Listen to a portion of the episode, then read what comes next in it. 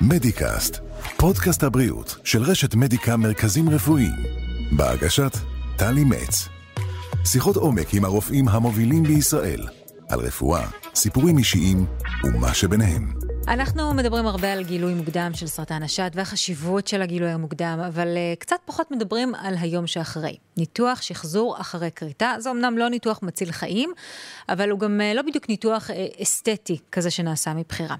הזמנו אלינו את פרופסור יואב ברנע, מנהל היחידה לכירורגיה פלסטית בבית החולים איכילוב, ומנהל שחזור שד וכירורגיה פלסטית מדיקה תל אביב, שישתף אותנו בלבטים וגם בארגז הכלים שעומד לרשותו בניתוחי שחזור שד.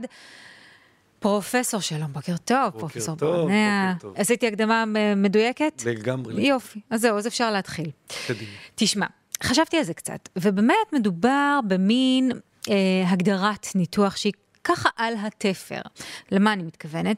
אה, מצד אחד אתה באמת יושב עם צוות הרופאים האונקולוגיים, אבל הניתוח שאתה מבצע הוא לא ניתוח באמת מציל חיים. אה, אין, אין לו קשר באמת לריפוי של הסרטן או למיגור של הסרטן, אבל כן יש לו קשר לאיך האישה תחיה לאחר מכן אה, מבחינת התחושה שלה עם עצמה. אז זה, בעצם אני אומרת שזה יותר ניתוח קוסמטי מאשר ניתוח מציל חיים, מן הסתם. אה, ואני תוהה עד כמה ניתוח שחזור שד שונה מרק ניתוח אסתטי.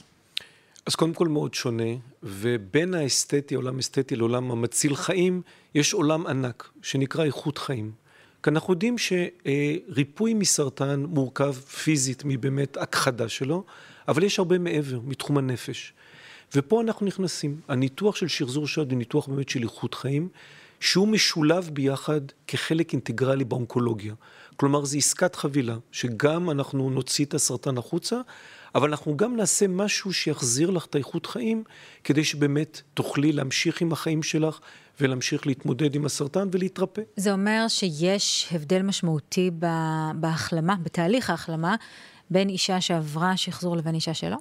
אני חושב שמחקרים מראים שאישה שיותר מרגישה שלמה וטוב עם עצמה, אחרי הניתוח האונקולוגי של הוצאת הסרטן, הריפוי שלה וההחלמה שלה מהסרטן טוב יותר. וזה, פה אנחנו נכנסים, זה התפקיד שלנו, באמת להחזיר לאישה את אותם דברים שהיו לפני הניתוח. Mm-hmm. ואם פעם באמת היינו עושים את זה בשני שלבים, קודם כל לדוגמה בסרטן שד הייתה כריתת השד, ושנה או שנים אחרי היה תהליך שחזור השד, היום אנחנו באמת יכולים לעשות את זה באותו מעמד, כחלק מבעצם דיון בין צוותי, רב-תחומי, שאנחנו מתכננים את הניתוח של גם כריתת השד באותו ניתוח והשחזור באותו ניתוח. שבעצם לא יהיה איזשהו שלב שבו האישה צריכה ללמוד לחיות עם, עם גופה החדש, שהוא ללא שדיים. לגמרי. ואז היא בעצם נכנסת עם השד שלה, mm-hmm. עם הסרטן, ויוצאת עם שד בריא שהסרטן בחוץ, וואו. ועם שחזור שד. כמה מניעה של עוגמת נפש בטח יש בתהליך הזה, אה? זה, זה היום, היום אנחנו כבר מתמודדים באמת עם ציפיות, שבאמת היא תקבל אותו דבר כמו שהיה קודם, ואולי אפילו לפעמים הן חוזרות ואומרות, תודה, כי זה נראה אפילו יותר טוב ממה שהיה לי קודם. זה שתי ציפורים כזה? זה הצלחה באמת, זה הצלחה כפולה, שגם ריפינו אותה כי הוצאנו את הסרטן, וגם נתנו לה משהו מבחינת איכות החיים שלה, שאולי היה אפילו יותר טוב ממה שהיה לה באורגינל. כן. משהו שבאמת מאוד מאוד משמח אותנו. אתה יודע, אנחנו מדברים על ה... זה, זה אפילו קצת שאול מעולמות החשיבה החיובית, ואתה יודע, ואיך אישה תופסת את עצמה, ואני רוצה רגע להניח את זה בצד, ודווקא לדבר יותר על עניין הפרקטיקה. בעצם, מה מתבצע כשעושים שחזור שד? אמ, זה כן לקוח מעולמות האסתטיקה, זאת אומרת, מדובר בהחדרת שתלים, איך זה עובד? אז קודם כל בשחזור שד, אה, שד מורכב ממעטפת, שזה אור והפטמה והטרה, ונפח mm-hmm. שנותן לשד. אז גם בשחזור זה שני הדברים שאנחנו צריכים להשלים אותם. אנחנו צריכים את המעטפת האור ואת הנפח. אחד היתרונות הגדולים של לעשות שחזור באותו מעמד של הכריתה, שאנחנו יכולים לקלף את רקמת השד מהאור ולהשאיר את כל האור, כולל הפטמה והטרה בהרבה מאוד מקרים. Mm. וכל מה שנשאר זה רק למלא את הנפח. אז נפח אנחנו ממלאים או על ידי שתל, אותם שתלים שאנחנו בניתוחי רגילים, אסתטיקה, כן. רק קצת יותר גדולים, כי אנחנו צריכים למלא את כל השד. בטח. או לחלופין רקמת גוף, שאנחנו לוקחים מעודפים שיש בגוף, כשהמקום הקלאסי זה הבטן התחתונה, ואנחנו מניידים את זה לאזור החזה, וככה מייצרים שד. וואו, זה תשמע, זה mind blowing מה שאמרת עכשיו. אישה יכולה בעצם סליחה שאני מעט מרדדת את השיח, כן? אבל אישה בעצם יכולה גם להיפטר מעודפים של אור ורקמה בבטן התחתונה, וגם לקבל שד חדש משוחזר, שהוא אמיתי שלה, אורגינל מה שנקרא, ולא שתל. אז בדיוק ככה. היא גם מקבלת מתיחת בטן וגם מקבלת שחזור שד, עם רקמה שהכי דומה לרקמת שד אמיתית, מבחינת ההתנהגות שלה, מבחינת הטבעיות שלה, כי האישה עולה במשקל, זה גדל, האישה כן. יורדת במשקל, זה קטן, זה מרגיש אותו דבר, הוא דומה תחושתית לשד. תחושתית גם. תחושתית. השומן בבטן מאוד דומה לרקמת השומן בשד, וגם אנחנו מותחים את הבטן. אה, צריך אבל לזכור, כן, כן, יש התלהבות, יש התלהבות, צריך לזכור שני דברים. דבר ראשון, כדי להביא רקמת שד מהבטן, אנחנו מביאים מקום של עודף למקום של חוסר, שזה אחרי כן. הכריתה. אישה שבאה אליי לייעוץ 40 קילו, אה, עור ועצמות, לא מתאימה כל כך לטכניקה הזאת, זה צריך לזכור. דבר שני, הניתוחים שלוקחים מרקמת גוף הם ניתוחים יותר ארוכים וקצת יותר מורכבים. גם מבחינת ההחלמה? גם ההחלמה יותר קשה, יותר מורכבת, יותר ארוכה. ואנחנו בעצם, התפקיד העיקרי שלנו זה להתאים את שיטת השחזור למטופלת הספציפית. Mm. למי שמתאים שתלים, לעשות לה שחזורים שתלים, למי שמתאים רקמת גוף, לעשות את זה, ולהתאים את השיטה המתאימה ביותר למטופלת. וזה חלק מאוד חשוב בייעוץ שלנו הראשוני. זה להתאים את השיטה הנכונה למטופלת, וכמובן לרצונותיה. אז זהו, אפרופו רצונות, היו נשים ש... שניתחת שביקשו אה, לקרות גם את השד הבריא כדי ליצור מראה מאוזן ואחיד? מאוד נפוץ. כן? אני חייב להגיד, בחמש, שש שנים האחרונות, יותר ויותר נשים באות עם רצון לכריתה גם את השד הבריא בצד השני, אה, מהרבה סיבות. מסיבות אסתטיות של סימטריה בצד אחד מול צד שני, אה, רצון של להיפטר במרכאות מהדאגה של סרטן שד עתידי, כי אני מורידה את שני השדיים ואז אני צריכה פחות לדאוג לסרטן שד. ונשים שאת יודעת, בקהילה שאני, מבחינתי, אני רוצה כבר לעבור לשלב הבא, תעשה את שני הצדדים ותמשיך הלאה. שדרך אגב, אין אינדיקציה בהרבה מקרים אונקולוגית להוריד את השד. זאת אומרת, הסיכוי לפתח סרטן שד בצד השני הוא נמוך. אבל עדיין הן מעוניינות לעבור כריתה דו-צדדית. אולי באמת בגלל העניין הזה שכבר אין צורך אה, בתקופת הביניים הזו שהאישה נותרת ללא שדיים בכלל. זאת אומרת, מה אכפת לי בעצם? אם נכנסת לניתוח ויוצאת עם, אה, עם חזה חדש, אז אני, לא צריכה לספוג בעצם את הבין לבין הזה. נכון, ואני חושב שהאתגר בשחזור חד צדדי, שצריך להתאים אותו לשד mm. הבריא, הוא לפעמים יותר מורכב מאשר לעשות כריתה דו צדדית.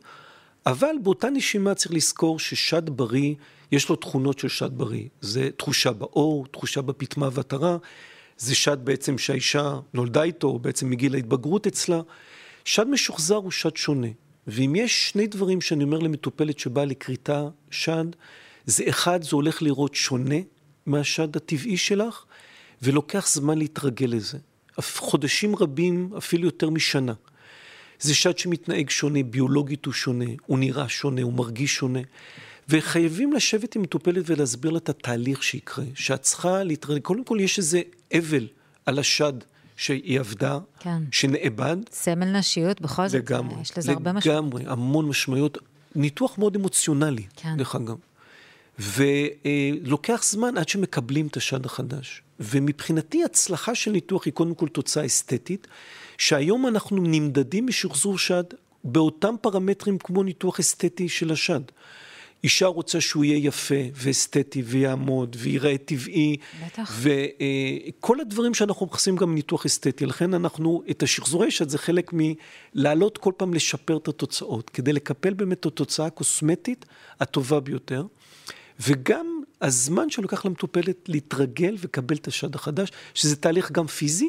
כן. צלקות, בצקות וכולי, אבל הרבה מאוד מנטלי. בטח. שהראש אומר באיזשהו שלב, זהו, השד הקודם איננו, זה השד החדש, עם זה ננצח. ורואים את זה, היא באה לביקורת ורואים כבר שהיא, זה כבר, היא מבינה שזה השד שלה. אז באופן טבעי באמת לקחת אותי לעניין הבא שאני רוצה לדבר עליו, שזה באמת מה קורה אחרי. באמת אחרי תהליך ההחלמה, הקליטה של השתל, או, או ההבנה שמדובר באמת בשד חדש. איך זה מתבצע אחר כך? זה, אני, אני יודעת נגיד שמעולמות האסתטיקה, במידה ומדובר בש, בשתלים, צריך להחליף אותם כל 10-15 שנים. אז גם פה יש איזושהי עבודת תחזוקה, נקרא לזה ככה, שיש בצורך? אז השתל הוא שתל, ושתל לא מחזיק לכל החיים. Mm. אמרת עשר שנים שצריך להחליף אותו, אין היום איזושהי הנחיה גורפת של איקס זמן להחליף. שתל צריך להחליף אותו אם יש בלאי. Mm-hmm. בלאי יכול לקרות, זה משהו מאוד רחב מבחינת הזמנים, זה יכול לקרות אחרי 10-12 שנה, אחרי 15, אחרי 20 שנה. אז אישה קודם כל צריכה להיות במעקב, והיום הדרך הטובה ביותר לראות בלאי של שתל זה לעשות אולטרסאונד. Mm-hmm. ואישה שנמצאת במעקב, ובדרך כלל נשים עם סרטן שד נמצאות במעקב אוטומטי מעצם האונקולוגי. כן. ואז בודקים אותם מבחינה אונקולוגית, ובודקים גם באולטרסאונד לראות את שלמות השתלים, וכמובן עם השתל יש סימני בלאי ראשוניים. שוב, לא צריך להילחץ או להיות באיזו היסטריה, אבל לבוא ולעבור ניתוח של החלפת שתלים, שהוא ניתוח הרבה יותר קל מהניתוח הראשוני. אה, יש סיבות אחרות להחליף שתלים. עם הזמן זה נראה פחות טוב. כן. לפעמים השתל קצת מתקשה ונהיה פחות רך מאשר היה בהתחלה. לפעמים יש אסימטריה לצד הבריא של התנהגות שונה ביולוגית בין השד המשוחזר לשד הבריא. ולפעמים צריך לעשות התאמות, או בשד המשוחזר או בשד הבריא. ולכן התהליך, אני תמיד אומר ששחזור שד זה לא זבנג וגמרנו, זה איזשהו תהליך ביחד שעוברים, של קודם כל הניתוח הראשון, ואחר כך כמובן, אם רוצים, אם זה משהו מתבקש, יש לנו אופציות אחרות או נוספות כדי לשפר את התוצאה הקוסמטית. אז באמת זה, זה בגלל המקור של הניתוח, אה, אז הביקורת היא שם כל הזמן. זאת אומרת, זה לא שבאמת זבנג וגמרנו כמו שאמרת, אלא בהכרח יש כאן הרבה יותר אה, תשומת לב שניתנת גם למהלך עצמו וגם לתוצר, אה, בגלל הנסיבות. בגלל הנסיבות בעצם. לחלוטין. אנחנו דיברנו באמת על המראה ועל אה, האופציות, על השיטות, מבחינת תחושה. בוא רגע, אני מניחה שיש נשים ששומעות אותנו ואומרות, במידה והן באמת אה, מיועדות, למה לצפות? למה אני צריכה לצפות? אמ, אז קודם כל, אישה שעוברת כריתה ושחזור חד צדדי או דו צדדי, אמ, אחד הדברים שאני אומר להם, שאת תתעוררי ותסתכלי במראה, זה יראה כמו עב"ם.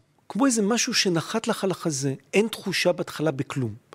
מעצם הקילוף של רקמת השד מהאור פוגעים גם בעצבים. Mm. אז אין תחושה בכלל, זה לא נראה אותו דבר, זה לא מרגיש אותו דבר, אין תחושה בכלל. מאוד מוזר. אז קודם כל זה נראה כמו עב"ם. עם הזמן יש איזה תהליך אחד, כמו שאמרתי, פיזית, שיש חזרה של תחושה לפעמים כמעט מלאה לגמרי, באור. ודבר שני, יש באמת קבלה, קבלה של החזה החדש בהבנה שזה לא אותו דבר. אז זה תהליך שאישה עוברת. אה, כמובן שיש את ההחלמה הראשונית עם כל ההחלמה של הצלקות והאור והשתל שנקלט וכולי. באיזשהו שלב אני אומר למטופלת, כאילו לא עברת ניתוח. כלומר, אין לך שום הגבלה בחיים שלך מספורט אתגרי, דרך צלילות, דרך טיסות, דרך כל דבר שהיא רק מדמיינת. מדהים. אין לך שום הגבלה בכלום, את עושה הכל. את שוכחת שעשית את זה, ואת עושה הכל. אמ, וכמובן צריך לעשות את הבדיקה פעם בשנה לצורך העניין, בדיקה של השתל מבחינת אולטרסאונד וזה לראות שהוא תקין, אבל פרט לזה באמת לחזור לחיים, לחזור למעגל החיים, מעגל הבן זוג או אה, הנשיות, מעגל הילדים, מעגל העבודה. ו- וחלק מהפרמטרים של נשים שעוברות כאלה ניתוחים, לראות אם הניתוח הצליח מעבר לתוצאה האסתטית והקוסמטית, זה, זה להסתכל על המטופלת ולראות שבאמת כאילו, מה, מה אני עושה פה בכלל בביקורת? אני בריאה לגמרי ואני עושה הכול. שכחתי מה, לגמרי, למה הגעתי. לגמרי. אני לא לוקח את זה אישית, דרך אגב, אני כבר שכחתי את זה. אה, וזה מבחינתי אחד הסימנים הכי הכי חשובים להחלמה מזה, שהיא חזרה לעשות הכל כמו לפני, וזה מישהי שהיא באמת בריאה. אפילו אולי טוב יותר. אולי אפילו טוב יותר, אולי טוב, אפילו טוב יותר. אמרת אישית, אז מה שנקרא הרמת לי להנחתה, ואנחנו ממש ככה לקראת אה, סוף הראיון שלנו, אז אני רוצה לשאול אותך באמת, קצת ברמה האישית, קצת לערב אותך פה. אתה באמת עוסק במשהו שכמו שציינת, הוא גם, גם מאוד אמוציונלי, משהו שנושא איתו מטען רגשי, אה, לא מבוטל בכלל. אה, התמודדות, גם, גם עצם ההתמודדות, גם עצם הנגיעה באלמנטים של הנשיות והפלירטוט שם באזורים הללו. ואני מניחה, מניחה שהטיפול במטופלות כרוך גם בהרבה מאוד... אה, הקשבה לנפש שלהן, לרחשי ליבן, לחששות שלהן. יש איזה איזו הכנה מיוחדת שזה דורש ממך, או איזושהי הסתגלות מיוחדת שזה דורש ממך, כי בסופו של דבר, אתה, אתה נוגע גם בנפש ככירורג. אז אני חושב, אני קודם כל אסיר תודה שאני הגעתי לאן שהגעתי. אני חושב שאני בן אדם בר מזל, שהגעתי לתחום שמשלב הכל. הוא משלב גם את הטיפול במטופלים, כל הצד הפסיכולוגי, הנפשי. הוא משלב אה, כירורגיה מאוד מדויקת, מאוד cutting edge, מאוד אה, חדישה. הוא משלב את הנושא של בעצם לעקוב אחריהם ולראות אותם. אה, הוא משלב את כל הנושא של בעצם אסתטיקה ויופי. אה, כל זה בדבר אחד. עכשיו, אם, אם תדמייני בחורה בת 40 שמרגישה out of the blue באמצע החיים שלהם גוש בשד, וזה מתחיל להתגלגל לעשות אולטרסאונד, ובאולטרסאונד זה לא נראה טוב, ואז עושים ביופסיה ומחכים לתשובה, והתשובה סרטן, ואז היא עושה MRI, ורואים שאולי זה קצת יותר רחב ממה שחושבים, ואז היא באה לייעוץ כירורג, ואז מעבר להוציא רק זה צריך לעשות כריתה מלאה, והבחורה בת 40 באמצע הכל, ואז אומרים לה, תשמעי, אנחנו צריכים גם לתת לך לפני זה כימותרפיה, ו... היא מגיעה בעצם באמת בלואו של הלואו, אחרי טיפול כימותרפי, בלי שיער, חברות, צנומות, את יודעת, מאוד כזה מבוישות וסגורות, עם כל הטראומה שהם עברו.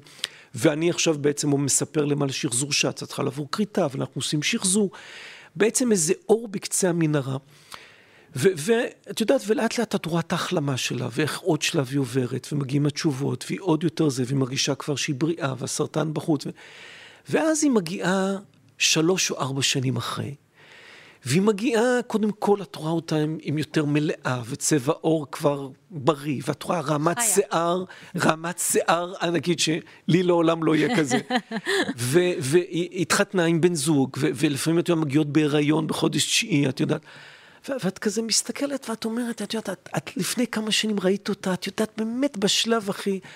וזה המקצוע שלנו, וזה לראות את זה קורה מול העיניים, הדבר הזה. ובאמת, אנחנו, אנחנו ברי מזל שיש לנו את האפשרות להיות איזה נקודה במסע הזה. לא יכולתי לחשוב על, אה, על closure יותר אה, מרגש ואופטימי אה, לשיחה שלנו, ואתה עושה עבודה חשובה וטובה ונותן כל כך הרבה תקווה לכל כך הרבה נשים. שרק תמשיך, פרופסור. תודה רבה. אני מאוד מודה לך שבאת, היה לי מאוד נעים לשוחח איתך. יואב, פרופסור יואב ברנע, תודה רבה. תודה רבה. תודה לך. מדיקאסט, פודקאסט הבריאות של רשת מדיקה מרכזים רפואיים, בהגשת טלי מצ. שיחות עומק עם הרופאים המובילים בישראל, על רפואה, סיפורים אישיים ומה שביניהם.